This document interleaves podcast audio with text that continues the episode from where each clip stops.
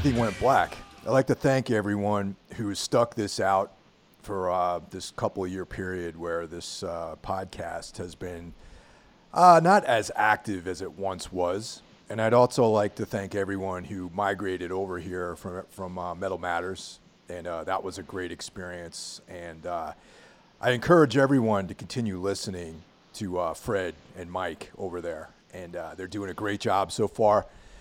And I thank everyone who listens to our flagship Road to Ruin episode with me and Randy Larson. I know you guys uh, like when Randy comes on. We've been friends for decades at this point. And uh, last week was, uh, you know, kind of like a uh, origins of, you know, like when you, anyone out there reads comics, still comics out there will be um, familiar with the origin issue. You know, when you talk about how Spider-Man became Spider-Man or how Batman became, you know, a, a vigilante crime fighter, like that kind of thing. So this week, you've um, if anyone has listened to either this show or Metal Matters, you guys all know Jackie Smith, and uh, he, he's the host of Into the Necrosphere, and uh, he's come on this week. We're just gonna bullshit, man. We're just gonna have a, a BS session, but we're also going to uh, honor LG Petrov, the uh, legendary frontman of Entombed uh, a very important band. Um, there's been a lot of death over the last year, and uh, unfortunately, the Grim Reaper has claimed uh, LG Petrov, and uh, I was shocked. Well, I wasn't. I, I can't say I was shocked because I know that he was struggling with stage four cancer, but nonetheless, I was saddened by his passing. So, Jackie, how are you? All good, man. Um, very very busy at work, um, but very relieved that uh, the sun is starting to shine uh, in the UK. I'm uh, you know I'm feeling healthy, and uh, you know podcast is uh, is kind of tick, tuck, ticking along, um, tuck ticking along, ticking along, um, and uh, yeah, no no complaints from my side, man. Well, you know, you mentioned that you're you're healthy, which I'm glad to hear, but I also you, you shared with me that you came down with COVID nineteen. So how is how is that exactly? so like I like I, I, I know we spoke about this uh, before we before we started recording. So uh, I'll, I'll kind of go back to where it started. I very very rarely ever get sick. I mean, the last time I, I visited a hospital for any reason, I was two years old, and it was to get um, grommets put into my ears. I've never been to a hospital. I, I the, the, last time I was sick to where I had to take a day off work was about five six years ago. And um, anyway, I, I, I, woke up one morning feeling you know just like off, and it, it, I can't you know it, I can't put my finger on exactly you know what was the first symptom to start coming on, but but I think you know what I mean when I when I say things things just didn't feel um, it, it, something just didn't feel right. Um, and as the day progressed, it started getting rapidly worse. Um, I started to feel feverish. I, I felt really, really tired. Um, I had this really weird taste in my mouth, like you know, that sort of seemed to overpower everything. And then again, to describe the describe the taste, it just tasted like nothing. Um, and then uh, and then I got hit with fucking something diabolical in my stomach that I, I can't. I, it was like if, if the if the the the xenomorph on Alien jumped out of my, my, my belly at any point during the during the day, I wouldn't have been surprised. Oh man! And actually, to be fair, because my, my stomach was what was bothering me most, I didn't actually think that I had COVID. But I was on a conference call and I said to uh, one of my colleagues, like, I feel really shit. And, and she said, like, you know, what are your symptoms? And I mentioned, you know, I'm feeling a bit feverish. Um, you know, my taste is gone. My stomach is really killing me. And she said, you, you need to go get yourself tested for COVID. And I was like, well, but, you know, I don't have a cough or anything. And she's like, no, well, stomach is, is, is one of it. And uh, sure enough, I, I, I, logged off pretty soon after that call. Literally just got straight into bed, slept, you know, slept for about 14, 15 hours. Oh, man. Then my girlfriend dragged me to one of the uh, COVID testing centers. I got the I got the whole kind of nose swab done and stuff. I came, came back positive two days later. Um, I was lucky in that the the disease seemed to kind of come and go with me relatively quickly, and I've been fortunate in my life that that's always been the case. Um, but I'd say from from the point where you know that I, I mentioned till about five days in, it was just absolute hell. Um, you know, I, I, felt like in addition to the, um, the, the, the temperature and my stomach just being a complete mess, um, you know, I had a little bit of difficulty breathing. But the other thing that really got me was the headaches. And it wasn't it wasn't a headache that I've ever felt before. I mean, I've had migraines and I've had headaches that I've had tension headaches and things like that, like like everybody's had. But this was was literally like somebody was was standing on on the back of my skull with a steel-toed boot for just hours on end, and it, didn't matter how many painkillers I took, it just didn't go away. Um, but I, I, the worst of it, I got out of by. So this started on a Monday, and kind of by Saturday, I was the first time that I kind of got out of bed and I started moving around, and I was like, okay, I'm, I'm, I'm starting to feel kind of human again. The one thing that it, that, that it, it did leave me with though was my stomach was was probably fucked up for at least three, four weeks afterwards. Damn. And I also had the, the, the craziest heartburn that I've ever had in my entire life until very recently. Um, and it was something that started around about the, the, the, time that that happened. So, you know, I, I think I, we, we mentioned this uh, offline, but I know a lot of people have very different experiences of COVID. And, and, like I said, I mean, I didn't even think that I had it, but uh, it's whatever variant I had, like, fuck, it's passed. It's, uh, that's all I'll say. Damn, that sounds uh, pretty extreme. But you, you you didn't have to go into the hospital at any time during this. No. Okay, that's that's good. Yeah. No, so so fortunately, I kept the streak alive.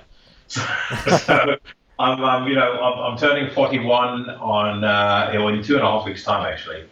So uh, I've, uh, fingers crossed I'll, I can keep the streak alive for at least another couple of years before I ever have to go to hospital. Nice. Yeah, man. I um was, we were talking about this too. I, I don't know how I haven't gotten sick. Uh, I'm, and I'm not I'm not one of these nut jobs that lives in Texas or Florida who's just uh, throwing caution to the wind and partying like it's 1999. Like I, um, but I do take risks, man. And um, you know, I live by myself. I don't have anyone here with me except for my cat, and uh, I don't really see anybody. But I do uh, go to the gym and train, and I'm you know in close quarters with, with other guys and you know people in general for a couple hours a day. But I, I get tested every two weeks. I'm always negative. Nobody at my gym has gotten sick, and I just feel uh, fortunate. And uh, at times, I kind of feel like I'm on borrowed time sometimes, like in my darkest moments when I'm here by myself at, in the middle of the night, and I feel like some kind of uh, you know, like, you know, you don't always feel good. You know, sometimes you feel a little under the weather, man. And I'm like, oh, this is it. I'm, I'm going to get COVID. And then I, you know, schedule a test and, and I turn out to be negative. And I am so thankful for that because I hear stories like this. And uh, I am, you know, fingers crossed, keep the streak alive, as you say. Um, yeah. I just want to make it through this whole thing, you know? Yeah, no, I, I mean, I, I would definitely not say that. I mean, our gyms and stuff are shut here. so, you know, the gyms haven't been open for um, probably like two, three months now. Um, you know, they were only open for a short period of time, um, you know, in between various lockdowns anyway. Um, I, and I also live in the countryside, so it's not like I, I have any way to go. I, I think the only place I could possibly have caught it um, I go and pick up my daughter every second weekend, and I, I meet her mother halfway um, between our, our, two houses, and it's probably about an 80 mile drive um, to where I pick her up. There's a supermarket there, and I, I, went into the supermarket, and I know that, and we bought a couple of things, and uh, you know, came right out, got my daughter, came home. Um, the only thing I could have picked it up from was the supermarket. Uh, there's, there's, there's, literally no other place I could have been exposed to it. Um, and, and how and where I picked it up there, I have no idea either. But uh, I mean, either, either way, my daughter actually had it too. Um, you know, quite a while back. She was probably like September last year, but uh, she's six years old. She she shrugged it off. Her, her response to me when I her, her mother sent me a text and said, "Oh, Meadow has uh, Meadow has COVID," and I was like, "Oh shit, this is fucking terrible." Jumped on the uh, uh, jumped on the phone straight away. You know, called her up, and her first words to me was, "Yeah, I've got COVID. What's the big deal?" Yeah, well, good for her, man. I'm glad to hear that. Yeah. I had a I had a family member uh, get it, and um, it's very odd because um, it's my cousin, and he's married. They have a kid, and uh, his wife is uh, very extreme, and uh, I'll just leave it at that. Uh, they uh, she had she required everyone to wear a mask, even in the house, like in the family unit. So they would sit around watching TV with all with masks on. Okay. Holy shit. And I'm like, okay, you know, hey, you got it. Whatever makes you comfortable, man. You know, do you. I'm like not gonna judge anyone for wearing a mask or doing whatever. You gotta make yourself feel safe. You know. Despite all of these precautions, my cousin still ended up getting COVID 19. And, uh, you know, then he was banished to the basement until it ran its course and he got tested and he, you know, came up negative and then he was allowed to rejoin the family. So, yeah, it's the whole thing is so fucking mysterious to me, man. It is. It is. I mean, I, I, haven't looked at the numbers recently, but I know Sweden as an example. I mean, their their curve seemed to be very similar to a lot of other European countries that, that had really, really strict lockdowns. And I mean, most people know um, Sweden didn't lock down whatsoever. Um, you know, they, they had like, you know, a couple of guidelines and things like that, but as far as I know, that's about where it ended. Um, it, it, it might have changed since, but it, it is it is weird. Um, I mean, again, I, I, don't really know what the what the disparities between Texas and California uh, at the moment. Um, but again, I mean, you know, Texas has been a lot more lax with uh, with their COVID rules, obviously. Um, but I think in terms of deaths per uh, per 100 million or deaths per million, I think California is still pretty significantly ahead of it. Yeah, they, they definitely got hit really hard, and uh, you know they they did have very extreme measures put in place. Uh, Texas, you know, applied that cowboy mentality, which uh, you know, of course, I have issues with being being a cowboy in uh, the 21st century. Um, you know, and, and they've they've also had a lot of problems as well as uh, as Florida. You know, and uh, yeah. So I'm I'm just looking at the at the numbers now. So New Jersey was was worst hit in terms of deaths per 100,000 people. 268 deaths per 100,000 people. Then straight after you've got New York, Rhode Island, Massachusetts, uh, and then I mean, it must be like 21st or 22nd is Texas. Florida is is uh, three spots on. Probably, Sandwich uh, between Ohio and District of Columbia. Yeah, I imagine the population density in uh, the Northeast probably has a lot to do with that as well. Yeah, oh, for sure. You, know, you can drive for days in Texas and not see anybody. But uh, it's all the barbecue they eat. the, the, the pepper and the barbecue kills off the disease. yeah, maybe. Yeah. Maybe or Leatherface just eats everyone that's uh, infected. Yeah. I don't know. But uh, but yeah, I mean, in general, I feel like things are improving over here. Um, you know, the vaccine's rolling out. Uh, you know, whatever people have their feelings about that. I uh, I have full intention of getting vaccinated when it's available for uh, for you know people in my uh, bracket and uh, I'm hoping to get the Johnson and Johnson one because that's the more satanic of um, of the uh, the vaccines. That's the one that the, say, you, the Christians don't like that one. Yeah. You're embracing the microchip being implanted under your skin so you could be uh, subservient to the beast. Well, the the um, the Christians have a big problem with the Johnson and Johnson vaccine because uh, apparently it utilized uh, stem cells from uh, aborted embryos. So uh, yeah, if a Christ, if Christians I, I have a problem, if Christians have a problem with it, then I'm good with it. You know I mean? then, that's a, it's an immediate endorsement. Uh, yeah, I mean, I think over here we, we don't really have a choice what we get. Um, with obviously socialized medicine, so you get um, you get a letter in the, the post, or I think you get a, a text message from your GP, and they just say, right, it's your turn, come in. So, um, but as far as I know, I mean, over here, it seems like um, statistically, we rolled out the vaccine far quicker than any other European country. Um, and what they've said here is they, they, I know the gyms reopen in April, which is a godsend. Um, May time, I think they're going to reopen all of the restaurants and bars and things like that. And the plan is to have lockdown lifted entirely by June. So let me let me uh, just for clarification in England right now, everything's still closed for the most part. Yeah, wow. yeah, almost everything is still shut. I mean, I'll be I'll be very honest with you. It doesn't really feel like a lot of people are paying attention. Um, like as, as an example, I, I went to I drove to go fetch my daughter this evening, and uh, it is I mean the roads were really busy. Uh, it's, it's not you know people clearly aren't you know sitting in, indoors you know trying to keep them there shielding themselves and their families. Um, but restaurants are shut. Um, you know most stores are shut. Uh, gyms are definitely shut. Um, you know so all of that sort of thing is is still being enforced pretty pretty heavily. Um, and, and that's obviously now going to lift. There's a timeline to lift everything. Yeah, I um, you know, things out here are phasing, and I, I just had a couple of days off from work, so I uh, I went down to Red Bank in New Jersey, went to a comic book store. I actually ate outside at a diner for the first time in over a year, and uh, it felt weird. I got to be honest. It felt uh, kind of uncomfortable, but it was nonetheless still very enjoyable. I was sitting outside.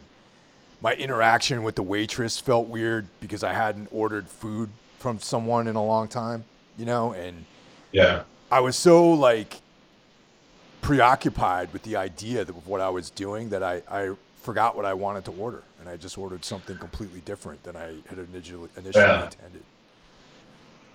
So yeah. Yeah, we, we had this brief like pause in everything last year, and you know the restaurants and stuff opened, um, and it was great. I mean, you know, you had to sit a little further apart than you normally would. Um, you know, but we made full full use of that. You know, I, I, I say I live in the middle of nowhere, but we do have a lot of really nice country pubs. Um, you know, probably within like a 20, 25 mile radius from us. So, you know, it's, it's nice on a Sunday to jump in the car and just go and find one and go there and have lunch. Um, and, and we did, we definitely did that. But yeah, come uh, Christmas time, they shut everything. Wow.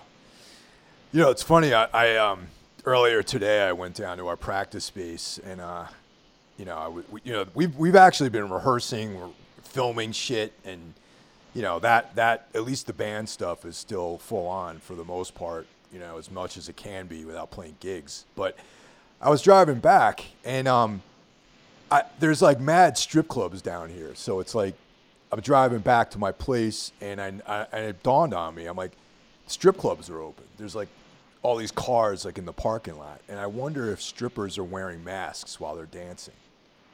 but wasn't there some massive protest, or there, there, was some big thing to try and get strip clubs and brothels reopened in Vegas um, last year? I'm trying to think exactly where I where I read about it, but uh, you know not that I visit particularly nefarious sites, but I do. I, I, I know there was like a big there was a big deal made about it because obviously you know um, as far as uh, transmission is concerned, you know you're going to get it. You can get it through uh, you know visiting a uh, a lady or a gentleman of ill repute. But um, I mean, again, I, I doubt very much the strip clubs are open. Yeah.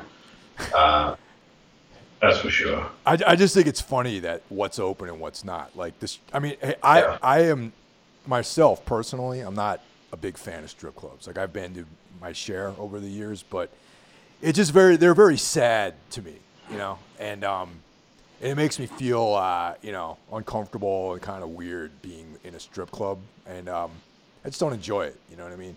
And I'm not trying yeah. to like uh, you know I'm not trying to get points with anyone here. I'm just being honest, you know.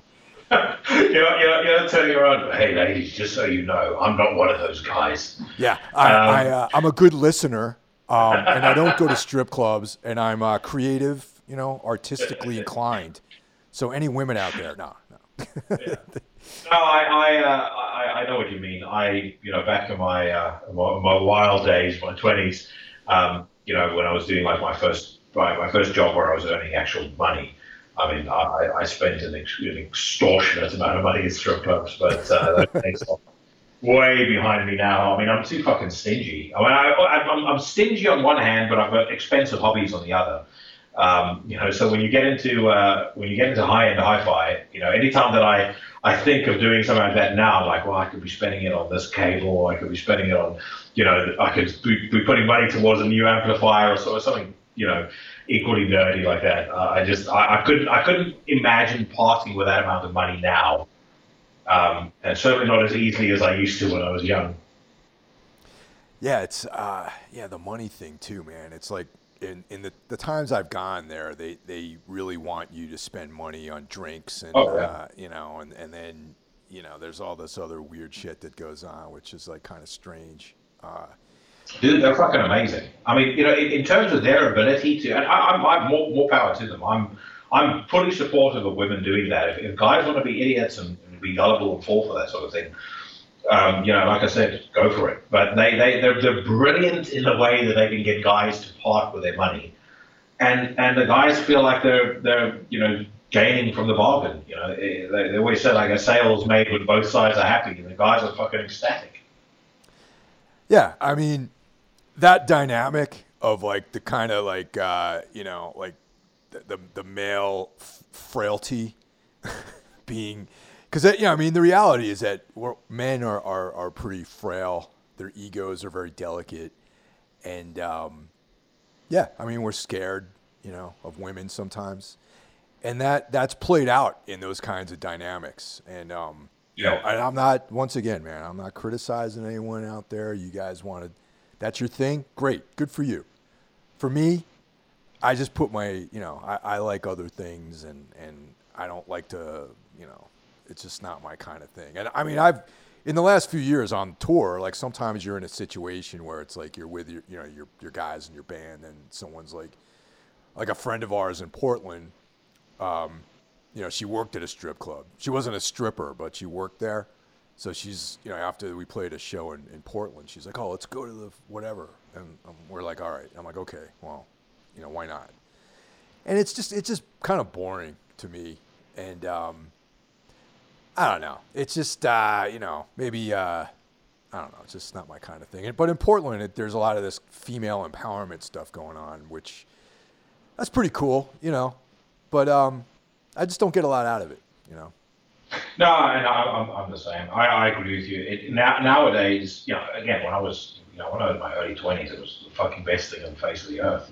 But um, when, um, you know, as, as I've grown older, it's it, it's just it, the the novelty has worn off, and you know now I kind of I I, uh, I uh, for a period of time about probably four years ago I dated a, a girl who had an OnlyFans uh, page, and she she showed me how the sausage is made, um, and some of the weird shit I saw there. It just kind of you look at it and you go, I don't ever want to I don't want to be associated with people like that. With not not people like her, but people that would you know pay her to do the stuff that they they have her do.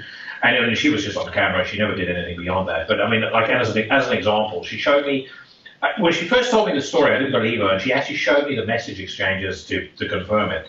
A guy paid her three thousand pounds to get on camera and insult him for a half hour straight. Literally, just jump on, ca- uh, jump on camera and berate him and call him an asshole. And so I said to her, well, you know, is this some super rich, you know, finance wizard who just has so much money that he's bored and he, he you know, he, he just wants to get his rocks off in like a weird way? And she was like, no, he's a he's a like total working stiff. He's a driver for a for a courier company, and that was his Christmas bonus. Oh man! That he used to fulfill his his wish. And she said to me, like, you know, I actually feel bad sometimes because it's so easy with some of these guys. Like they just desperate. They have this weird like uh, fetish or this weird craving to do a certain thing, and they'll just pay whatever you whatever you ask them to to do it. Yeah, man. I, am gonna, in the immortal words of uh, Dick Rude in uh, Repo Man, I blame it all on society. I just think that uh, all this kind of like weird neurotic things that go on have to do with just this like fucked up world we live in and how we interact as people. And I don't know, it's just. I agree. Yeah, it's, well, it's, it's like a, a, lack of connection in people nowadays. You know, yeah. increasingly people live their lives entirely online, entirely in their, their social media echo chamber, and they don't. The, the, weirdest thing is when you try and speak to them in, in real life, they're incredibly awkward, um, you know, and incredibly kind of shy and retiring. Um, you know, can't communicate properly, can't speak precisely, and then you, you know, when, when they're on Twitter under, you know, whatever fucking stupid superhero avatar hashtag they are um, you know, they're the, they're, the, they're the bravest people under the sun. Do you uh you you go on Twitter a lot? Is that is that is that a, a platform that you fuck around with? No, I, I use it for Into the Necrosphere. Uh, I used to be on it um, like in a personal capacity, but it's never been it's never been something I've had any any particular interest. I mean, I, I have no interest in, in arguing with people about anything online. And you know, I think Twitter personally is a cesspool. I mean, I like I think all social media, quite frankly, if it, I, I use social media for the most part for. Um, you know, to keep in touch with family back in South Africa uh, because it's just it's just easier than phoning people, you know, every you know one, once a week. And then I use it for into the necrosphere. But if, if it were up to me, I, I wish social media could be eradicated with the face of the earth. I think it's worse. I think from a you know you're talking about society. I think it's it's it's the it's the worst thing in my opinion. One of the worst things to happen to to, to civil society in in our lifetimes. I 100% agree, man. And and I um I mean I, I, I don't ever go on Twitter. I mean I have everything like auto posted, you know, and uh, you know like you just for promoting stuff that's going on. For example, you know like the podcasts and the band and you know whenever I write something that's cool, I you know I put it out there. But like I don't I don't go on there looking to fight with people or or check out some sketchy like news source or something like that. You know. Yeah, that's the thing, and, and and everybody on Twitter is a fucking expert in something, you know, whether it's politics or, you know, they're they're an, an expert in uh, you know airborne viruses or, or, or climate change, and it, it, it just it's it's it's absolutely it's mind-boggling to me how people can get drawn into it the way that they do. Um, yeah, it's I I, I mean I, I agree that it's it's sort of the bane of our existence right now, and and you know, just without getting into another tangent about politics, it's the unra- yeah. the unraveling of our society in some ways is just it's so easy to misinform people or disinform people, you know, and yeah. manipulate people, and that's you know that's that's like one of the biggest obstacles I think worldwide. That well, well, this is this is the thing, you know. The, the, part of the problem with social media is that it, it gave every fucking idiot with an internet connection um, license to, to, to, to, be an expert. It, it, created this idea in their minds that they that their voice counts and their voice should be heard. whereas, you know, back in, back in my day, uh, you know, you needed to have some credentials about you to appear on the news. You know, you needed to, you know, you needed to have, you know, education. You needed to, needed to have a, a track record in, in your field of expertise to appear as, a, as, a, as an expert on the news or you know, to write a book or whatever the case may be, or, or, you know, to be in a position where you're kind of held up as a thought leader. You know, I think you kind of have these dual tangents at the moment where we've got this crazy, uh, that, you know, everybody has five minutes of fame on social media phenomenon, combined with this this notion in society where celebrities are held up as these deities and these these idols. And I mean, it, it, it, it is it kind of collides and, and creates the clusterfuck that you see before us. I mean, it, it's at a point where Twitter is actively informing political policy in the U.S. and, and in other, particularly Western countries. I, I just find it insane. Yeah, it's it is very very crazy, and you know, very like disconcerting. You know. Yeah. I mean, I might even go a step further and say just mobile technology kind of sucks because I, I, you know, though I enjoy some, you know, I mean, hey, I, I understand that having a mobile phone with uh, you know for navigation purposes and information is great, but you know people can get to you any time of the day, man. And I I never fucking liked that about having a mobile phone. You know what I mean? Yeah. Yeah. And, and I remember, and I've I probably talked about this a few times already, but like back in the heyday of the '90s, like when I was like a you know a young man, you know, coming through the world I just remember being able to get away from everyone. Like I lived in a house, you know, I was like 23 years old or whatever, and like I lived in a house with a bunch of other, you know, reprobates that, you know, punk rock guys, whatever. And uh, you know, we we had a landline. And I would come home from work and I would just go out. I would go walk. At one time I walked for like just two two hours just by myself. Like way out I lived in Boston at the time, so I was like in the suburbs. I'd left the city limits, and I was out in a town called Arlington, just on foot. You know what I mean? And uh, no one was able to get in touch with me. No one knew where I was. There was no messages. There was no texting. I wasn't looking at Instagram. I wasn't taking photographs. So, Joe, check this out. You know, or this is what I had for dinner. And when I got home, there was like a message on our message board that you know someone called me or whatever, and that was how. And I, am like, ah, I'll call back tomorrow. You know what I mean? And um, I just remember mentally being in a in a way more positive space during those days, you know, than I am now. Now I'm like, I'm always anxious. I always have like, you know, oh yeah, someone's trying to get a hold of me for this, or my job is like, you know, trying to use like MS uh, Teams to contact me about something, you know, or oh yeah, this email came from the record label, or you know, this and that, and you know, social media, blah blah blah, all this crazy shit, you know. Yeah, the noise never ends.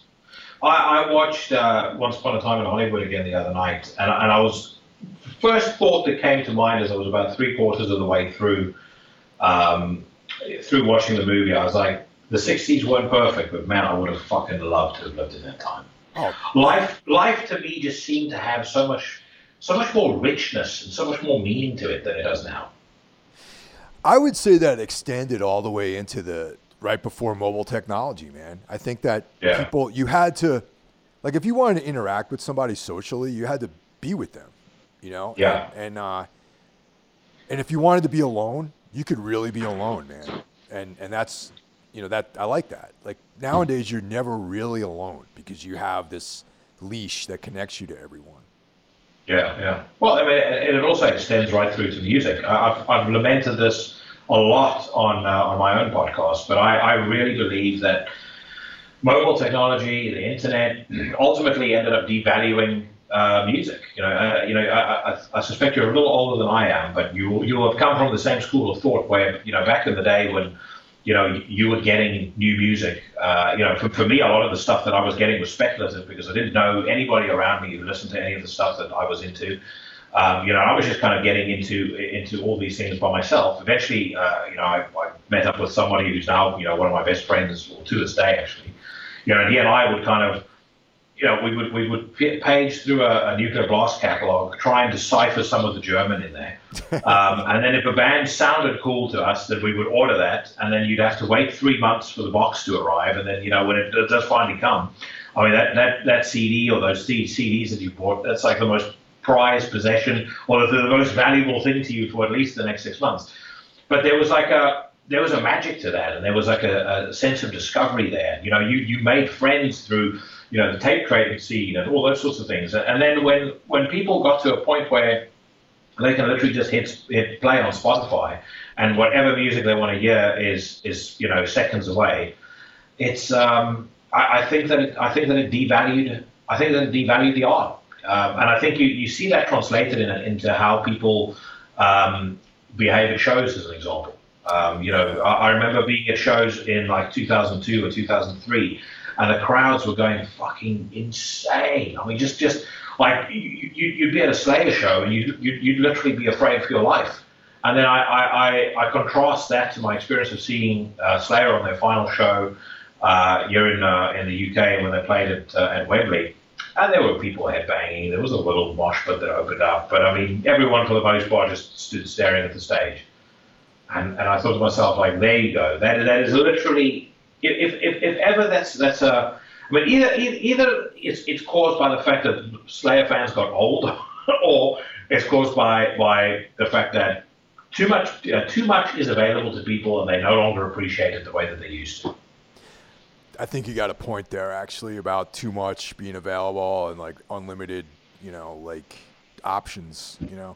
But I have to say about Slayer, I, I have two very different uh, experiences over the last couple of years. When Slayer did that, um, uh, what is it, like the mo- uh, Monster Energy drink thing they did?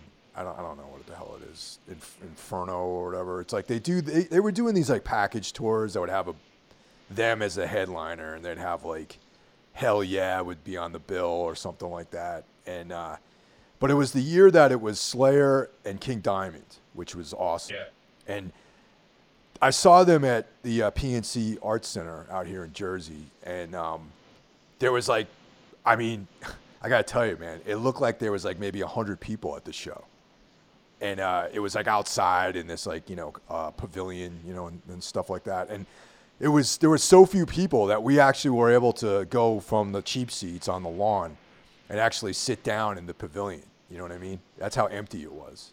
All right. Mm. Their farewell tour same venue, fucking packed, and people just going nuts. Like people on the lawn going crazy too. And of course, that I mean that was like a stacked bill. It was like, you know, Behemoth, Anthrax. You know, it was like an insane Testament played. It was like an amazing show, and probably the fact that it was their final, you know, farewell tour allegedly. Um, that people were, were just coming out, but it made me feel good that they were able to like send us all off with like a, a sick like show like that, you know. Yeah, yeah. They were. They, I mean, they, don't get me wrong. They were great when I when I saw them at Wembley uh, for their last show. I, I, you know, I thought they played a great show. That I would have preferred them to ditch most of the new stuff out of the set list, but you know, you can't have uh, you can't have it all. But uh, they, they're, they're very very good, and you know, we we had, we got a really cool uh, lineup here as well. They had Obituary uh, opening for them. They also had Anthrax. Uh, they had Lamb of God. Lamb of God were great. Obituary were fucking awesome. And I was I was so happy that Obituary were invited to be on that tour because I I felt like you know they deserved that degree of comeuppance. Yeah. Um, but uh, yeah, just it, it, the, the audience just they, they didn't that kind of um, that I, I, don't know what the word is frenzy, but you know that, that real sort of adoration and that, that that passion that you that you had in audiences in the 90s and the, and the early 2000s. I haven't really seen it anyway. The only time I actually ever saw it was at a, at a Rammstein show. And I'd say that's that's the first time I've really seen that in the last kind of 10 years. I've been to tons of death metal, black metal, you know, bigger bands, smaller bands. It, it, it I, I just think that people are they're spoiled. It's not like when we were like when we were coming up, um, you know, just getting a, a, music video of a band sometimes would be like the, the most amazing thing ever. Uh, you know, getting like a, a shittily recorded live clip of a band. I remember when I um, when I was getting into death metal, um, you know, Morbid Angel were one of the gateway bands. I remember getting, um, and, and I, maybe it was more so in South Africa because we also only got MTV when I was about you know 15 or 16 years old. I got a uh, uh, an interview that David Vincent did in 1993 with Vanessa Warwick, and there was like these very short clips of them playing live on. But I mean, I must have watched that that video three, four hundred times just to see those little clips, you know. And, and, every time you see it, you're so you're so excited. It's like, you know, all your Christmases come at once. Um, yeah. But it's because it was it, it, because it was so difficult to get a hold of all of that stuff. Yeah, yeah, I, I like that, man. And I don't know if you, you probably might not remember this, but there was also, um, this might have been a little bit before your time, there was like these video magazines that would come out too. Yeah, yeah, yeah. You know, there would there would be like, and a lot of it was like, you know, kind of more in the uh, modern, primitive, you know, industrial kind of thing. Like you'd have like video, like these video magazines or like Crash Worship and stuff like that, and um, you know, Throbbing Gristle and all that. You know, sort of come transmissions and all that. I I really miss stuff like that because now it's like all you got to do is like pull your phone up and look on YouTube and see all these things. But yeah, exactly you know, it's too populist. You know, it's not doesn't doesn't cater to the the elitism that I like. You know. yeah. Well, I mean, you know, again, like the way that I used to choose music back in, uh, you know, back when, back in those Nuclear Blast catalog days, I would literally because I, I, didn't have enough, I, I, didn't have enough money to afford every metal magazine, and and then you know because they were imported, and I was living in South Africa, metal magazines were really expensive. So I'd go to the newsagent, you know, dig around and find a copy of Metal Maniacs or Terrorizer or Rip or whatever was there. And then I would page through it, and any band that looked badass, or had a T-shirt on that looked cool, or if I read a review of a band that, that, that you know the way they described it, it sounded cool. That's what would go onto the uh, onto the order. You know, and, and the, the, stuff that I discovered that way, you know, it's a fucking laundry list of great music. You know, Samael, Ceremony of Opposites, uh, you know, Moonspell, Wolfheart, and, and Under the Moonspell. I remember buying those two at the same time. Uh, I, I, bought uh, the, the, first two Septic Flesh records that way. Immortal, Battles of the North, Emperor, uh, In the Nightside Eclipse, Burzum. I mean, it was like one, just one great find after the other. But I didn't know anyone who was into that, so I was discovering all of that stuff for myself. And, but that was part of the fun. Yeah, man, that's that's that's like one of the best ways to find good stuff. It's just on a weird, just go off on a whim because it looks cool, you know. Yeah. So the last year, there's been a lot of death, man. Um, you know, people have lost loved ones and and uh, a lot of uh, luminaries in the music and the arts world in general have uh, passed. And most recently, L.G. Petrov from uh, from Entombed, the legendary vocalist, uh, passed. And uh, have you? Are you an Entombed fan? Yeah, massive Entombed fan. Um, and when I mentioned before about you know gateway bands, you know Morbid Angel was one. Entombed was definitely another. Um, I think if I hadn't discovered Wolverine Blues, um, you know, I think I wouldn't have made the transition into extreme music quite as quickly as I did. Uh, but you know, that that that record was you know one that there was a lot of hype around at the time, so it was another one of those kind of speculative discoveries. Um, but you know, as soon as I, I, as soon as I got it, I, I remember just you know playing that record to death for probably about two three months straight. Um, you know, and it's still something when when the news about LG came, I went back and I listened to a lot of the old stuff again and it's still a record that, that really holds up well to this day. Um, you know, I know a lot of people when it came out didn't like it because it was such a step change away from Left Hand Path and uh, Clandestine, but um, I, I, think it's an awesome record. Yeah, Wolverine Blues, uh, though I was into death metal, um, was was the record that drew me in because it was so catchy. And yeah, um, yeah, I mean there was like, you know, there was like a lot of melody in those riffs, and uh, Petrov's vocals had this like uh, you know, you could identify with it if you were into like rock music. You know, there were these kind of blues, bluesy riffs, which um, I, often, I also found that interesting that they were Swedish and they were into the blues. You know what I mean? And uh, yeah, yeah, yeah, and a lot of people really dug on that record. Though I, I mean, I like Nihilist and you know, all you know, Left Hand Path, Clandestine. Like those are great records, and I I liked them. But I think when Wolverine Blues came out and it was such a departure, it really piqued my interest because I never really considered like death metal having that crossover into like rock music. You know what I'm trying to say? Yeah, yeah, no, I, I know what you mean, and I, I absolutely agree with you on, on how catchy it is. I mean, you know, the, the song Wolverine Blues, uh, Blood Song, uh, Hollow Man, you know, the, the, the, kind of standouts from that um, from that record. I mean, they they super catchy and super memorable. And the thing for me as well, it's always been that way, and it, still is to this day. I, I, I like bands that, that have kind of a uniqueness to them, and I also like it when a record on, on a record where the songs sound self-contained. Like I can remember one song from the next. Um, you know, which is why a lot of death metal put me off and, and continues to put me off because you know a lot of it is is is extremely technical, incredibly well played. Um, but if you you know if you put a gun to my head and say you know give me a give me a lyric or give me like a memorable moment of the album after I've listened to it for the you know first couple of times, I, I'd be hard pressed to do so.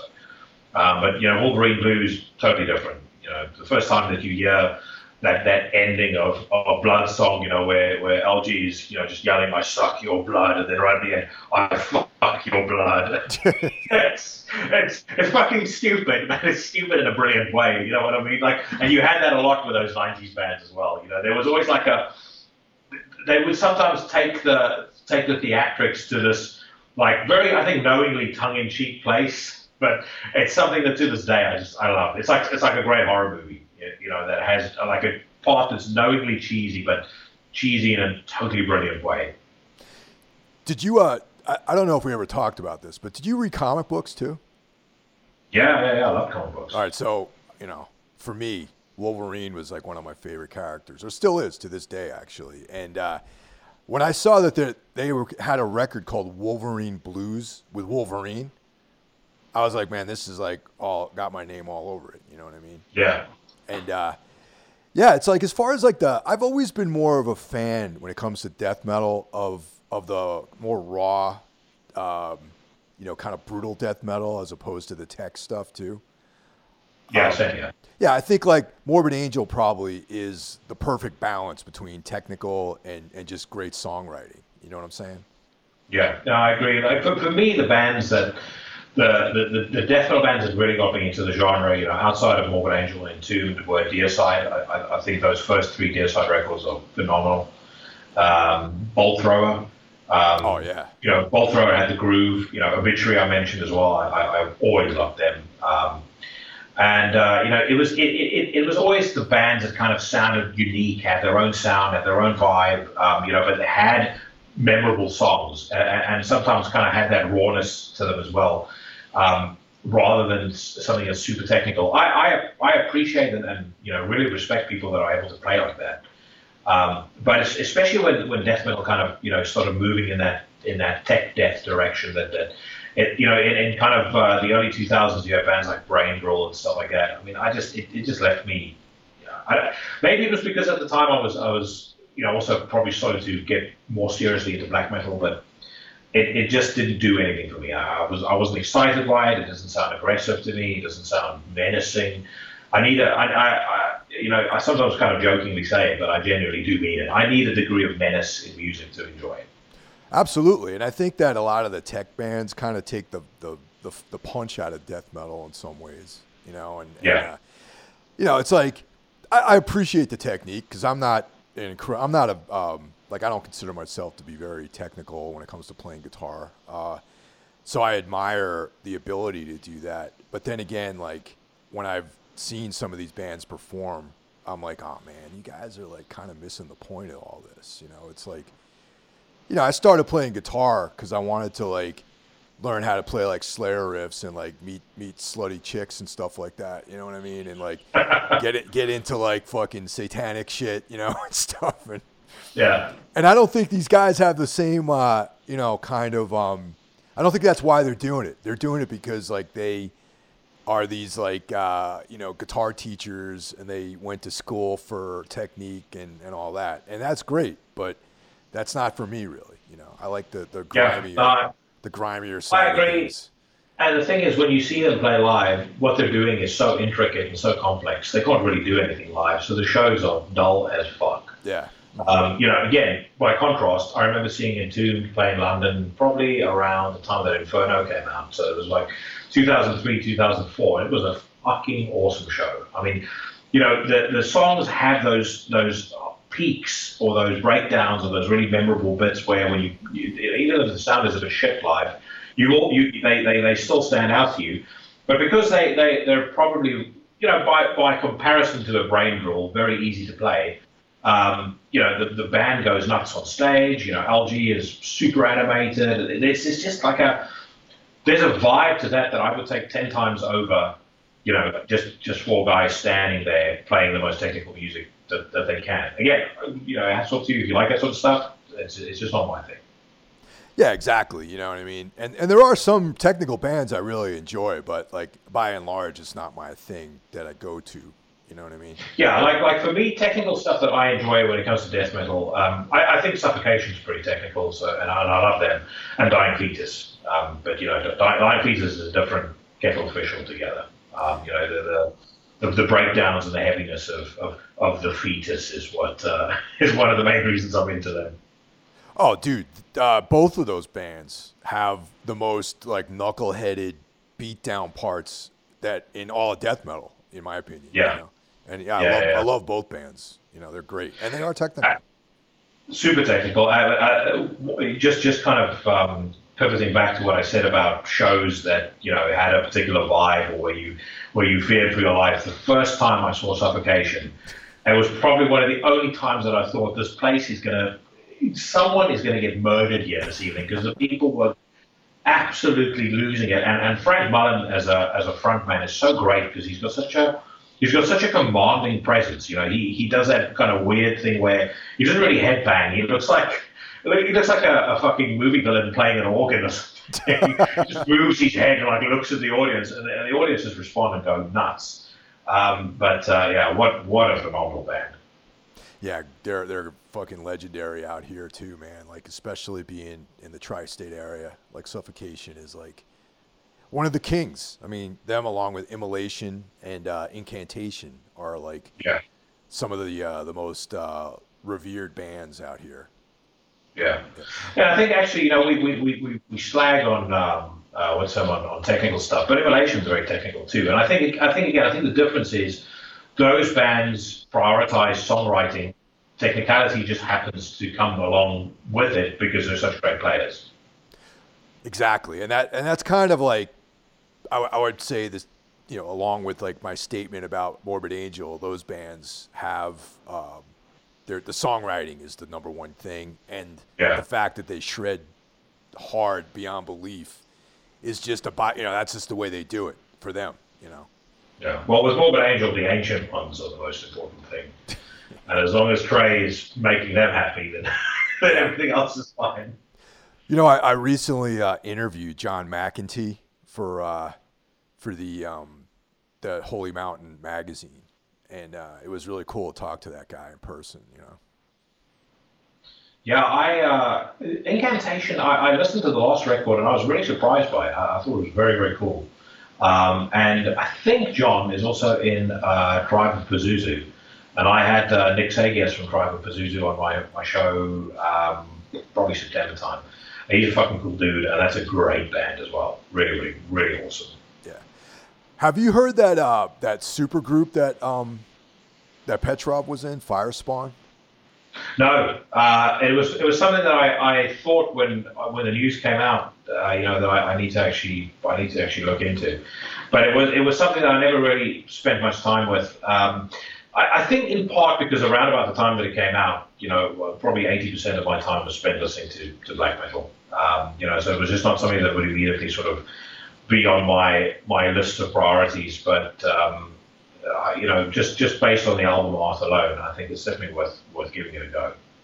Yeah, it's pretty cool. I mean, it's got like dudes from Dark Funeral in it, and uh, you know, it's like, yeah, I would cross over into that black metal realm. Yeah, I, I know. So it's got um, it's got Matte Modin from uh, Defleshed in. Uh, it has got Fredrik Folkare from um, Unleashed. So I mean, yeah, a real like crazy pedigree of people in the band. Um, but for, I mean, for me, when it came to Entombed, the, the, the first three records were the main ones for me. And I know uh, LG didn't uh, didn't sing on uh, Clandestine, but um, I mean that to me is one of the best Entombed, Entombed records. And, and I've since also really developed a love for Left Hand Path. Yeah, Left Hand Path was great. Uh, you know, I, I really that, that's like probably my second favorite record by them. Uh, the first being obviously uh, Wolverine Blues. Um, you know, you know that the band Morbid that um, that Death was in, not that, Yeah. not, not Dead, uh, not Death, Dead, Dead from Dead, yeah, yeah, yeah. Pe- Petrov played drums in that. Holy shit, I didn't know that. Yeah, yeah. There's um, you can buy those demos. Like there's like uh, I don't know if it's like I have MP3s of the Morbid demos. I think you can get it on like Bandcamp or something like that. Yeah. And um, awesome, raw, just uh, what you would expect, you know, from from Dead. You know, very depressing lyrics, you know, stuff like that. Yeah, yeah. I'm just actually looking at uh, Metal Archives now, and I, I'm, I, I'm, I'm just spotting it. I'll definitely need to check that out. And by the way, just side note, Mayhem Appreciation Time.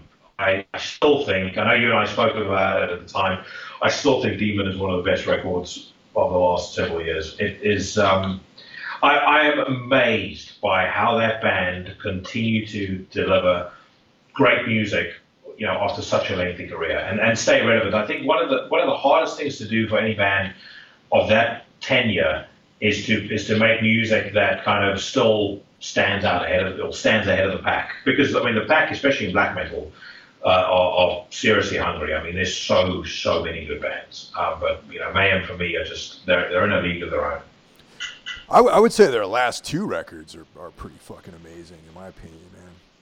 I agree. I, I, I loved Esoteric Warfare, I, I even loved uh, Ordo Ad Chao. I know a lot of people didn't like it, but um, I defy anyone to listen to that album. You know, back to it's one of those those records you have to listen to back to back. You can't you, you, you can't just kind of you know put on one track in the background and then you know go go go off and do it uh, you know do go do something else. It, it requires a, a lot of concentration and probably a lot of patience. But there's a track on there called Illuminate, Eliminate. If, if you do nothing else and, you, and you're hearing this, listen to that song because it is fucking brilliant.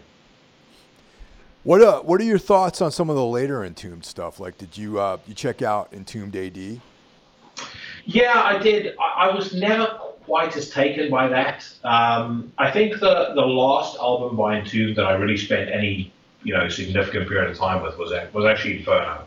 Uh, and that was because um, I think it's because I was so blown away by them when I saw them live. You know, you, you, sometimes when you when you have that kind of an experience, you, you go back and you you listen over, um, you know, the things that they've done. I like Morning Star that came out in 2001 a lot as well.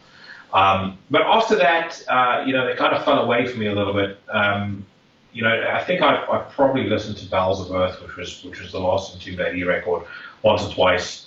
Um, but uh, 2019, I mean, that was a you know, crazy year for music. Um, you know, I, that, that, was we just spoke about Daemon now. It was the year Daemon came out. Um, there was so much good stuff that came out in that year. It, it, it becomes hard to to prioritize certain bands, and, I've kind of gotten I've gone away from the point where I'll I'll listen to or spend any amount of time with a band just because I'm nostalgic. Or, you know, I used to like stuff or I like their earlier stuff. If, you know, if I'm, if I'm not blown away inside of three songs, then you know I'll move on to something else.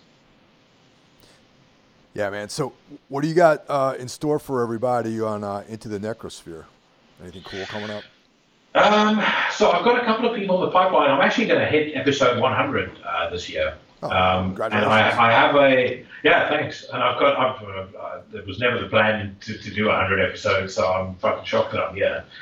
Um, but I I've got a like a very short wish list of people that I would love to have on the show. Um, one of them I've spoken to their um, their manager, and the, the, this person has said it should be okay. Um, and I'll, uh, I'll, i can I can divulge the name of the of the band, but uh, hope, hopefully that doesn't jinx it. But um, it, I'm, I'm, hopefully going to have uh, Nick from Paradise Lost on uh, on for episode 100. If he can't make it, then I'll try and find somebody else. But I'm such a fucking mark for Paradise Lost; it's ridiculous. So so to have him on would be awesome. Um, and then I've got a few others in the pipeline. Um, I've, I've been desperate to speak to Adam Agius of a band called Alchemist out of Australia. Uh, we actually had time scheduled to talk uh, at the back end of last year, but he had something that came up. So we're probably going to try and do that in the next couple of weeks. Um, I've had a very cool band from, uh, who just signed to Apocalyptic Witchcraft. They're going to be on the show pretty soon as well. Um, I need to remind myself of their name. Um, this is this is purely down to me me growing old, and I don't have I don't I'm not able to remember everything quite as much as I used to. Uh, Ageless Oblivion. Um, so very, very cool band who will, definitely be on. And then uh, I'll definitely have uh, back on the show Sam Bean of Werewolves and the Antichrist Imperium. He and I recorded a nearly three-hour marathon, uh, and probably like one of my favorite episodes that I've done. Um, you know, alongside the episodes I've done with you. And I, you know, if uh, if you'll be back on, I, I definitely love you back on as well. You can count on me anytime, man. I, you know, I, uh, you know, actually, to be honest with you, I don't. Into the Necrosphere really is literally the only other music podcast that I listen to. Like I, I, That's, I generally don't listen. Uh, a yeah. lot to me, mate. Yeah, dude. I, I, I, my podcasting tastes. I listen to, uh, you know, stuff about UFOs, um, you know, MMA shows, you know, general, general news related stuff about, you know, like politics and things like that. And, uh, you know, like that's really it, man. I don't, I don't really listen. I, oh, horror. There's like a bunch of horror podcasts I like. You know, there's like a the cults podcast, which is yeah. about you know different cults and everything. But I don't listen to a lot of music related stuff, and I think probably because for the last couple of years I've been, you know, just knee deep in doing my own music stuff, like in the podcasting realm. But yours, I find very, um, you know, very, very uh, engaging and I think maybe because you and I are friends, and and I like your style of of uh, talking to people, you know. Yeah, yeah. No, well, dude, I, I, I really appreciate that, and you know, it's like I said to you, I, I literally the the philosophy with the podcast is I hit record and, and, and we go, and we go wherever the conversation takes us. Um, and unfortunately, I mean, I've only had two episodes where I would say, yeah, it was a really it was really difficult to, to tease a conversation out of the person. Um, but then you also have, you know, ones like I, I, had a really fun conversation with Johnny Kelly of Type O Negative. I'm a enormous Type O Negative fan, so to have him on was awesome. You know, it's slightly off the, the beaten path for what I would normally do on the show, but uh, you know, it's my show, so I, will do what I want. Yeah. But like I said, you know, some of the ones you and I have done, you know, were super fun. Uh, the one with Sam Bean was, was awesome. Um, uh, you know, and then uh, you know what, what I what I like most probably is when I, I get a I get an unsigned band on, or I get a band that's you know slightly lower profile, and you you have them come back to you and go, we've had like five six people, you know, say to us on Bandcamp that we bought that they bought the record because they heard it on your show. So that to me is is it's kind of part of part of giving it, you know, giving something back to the show. Like I've said, I've said many times before, I'm never going to have a Patreon. I'm never going to ask people for money or any such shit. This is totally for me and to, to relax and it's a, it's an escape from work. And, and you know, I, have been fortunate that I've been able to make some pretty good friends along the way as well. You know, you you included. Oh, thank you, man. I, I you know, it's the, the feeling's mutual. And uh, you know, I'm going to share this bit of information with it for everybody out there. Uh, my first uh, choice when I was asked about who would replace me on Metal Matters was was you. You know that. Yeah. Well, I didn't. I didn't know the, the, first choice, but I mean, I was so um, I was I was so gobsmacked when I got the message from you saying uh, you know, well, I'm interested in doing it. I, and the thing is, I, I I wouldn't mind doing it if I could go somewhere and basically just take into the necrosphere as is, and it just gets put out by somebody else. Yeah, no, I, uh, I, I, I, dig that, man. I understand that for sure. But yeah, like I mean, I, have got I've got an idea with the show, and I don't really want to change it. You know, I don't, I don't want to ever do like a like something where there's an expectation that I'm going to speak to certain people or I'm going to play certain, push certain kinds of music whatever the case may be. I mean, that's part of why I got away from, uh, you know, writing for websites is, is I was getting nagged and hassled about doing reviews for bands that I thought were shit. It was like, I mean, how many more times can I say this Swedish melodic death metal band sounds like every other Swedish melodic death metal band and they're garbage? Yeah, I, I completely retired from writing rock music journalism uh, a couple of years ago, and the only time I really, the only outlet I write for these days when it comes to music is uh, is the Holy Mountain magazine, which is a print only magazine, by the way.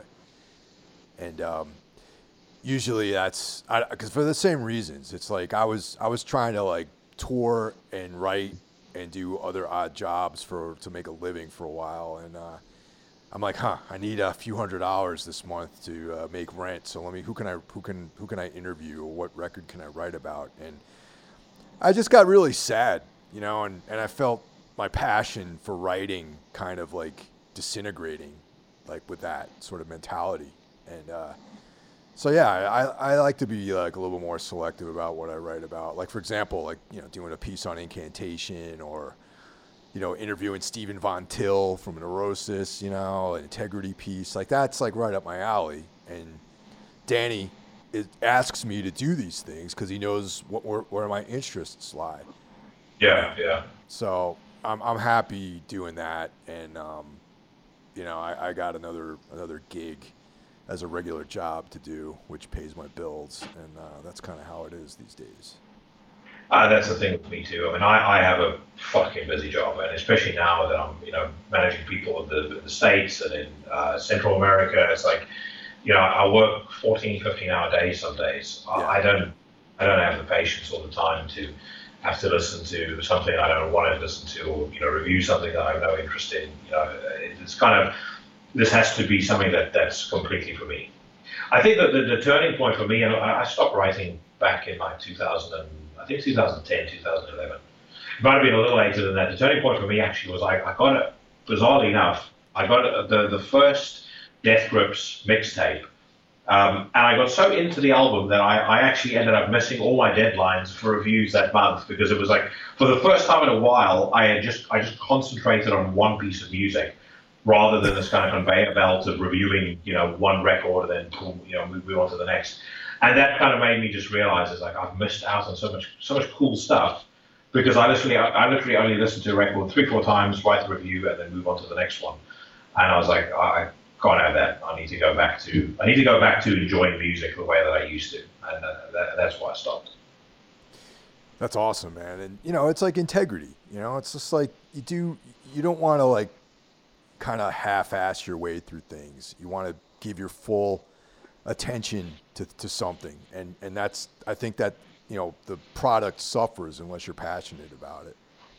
Yeah, no, I, I, uh, I totally agree. Yeah, the thing is, music to me is so important. I mean, you know, part of what, what got me to, to hi-fi is, is the, uh, you know, is, is, the love of music and wanting to hear music in a certain way. Um, sure. You know, but again, music has to be something for me that it, it that's it's not it's not something I do for a living because I think if, if music became something I did for a living, uh, you know, it, it, would bring with it baggage that I, I think would, um, you know, would spoil it for me. Um, you know, it would take the shine off of it. And, and so that's why I would, you know, it, it, I kind of try and keep that very separate from anything that I do that's existential. Well, thanks a lot, man. I I appreciate you being uh, you know part of the new era of Everything Went Black, and um, you know you've already been uh, part of uh, some of these efforts, and I really appreciate you coming back on the show.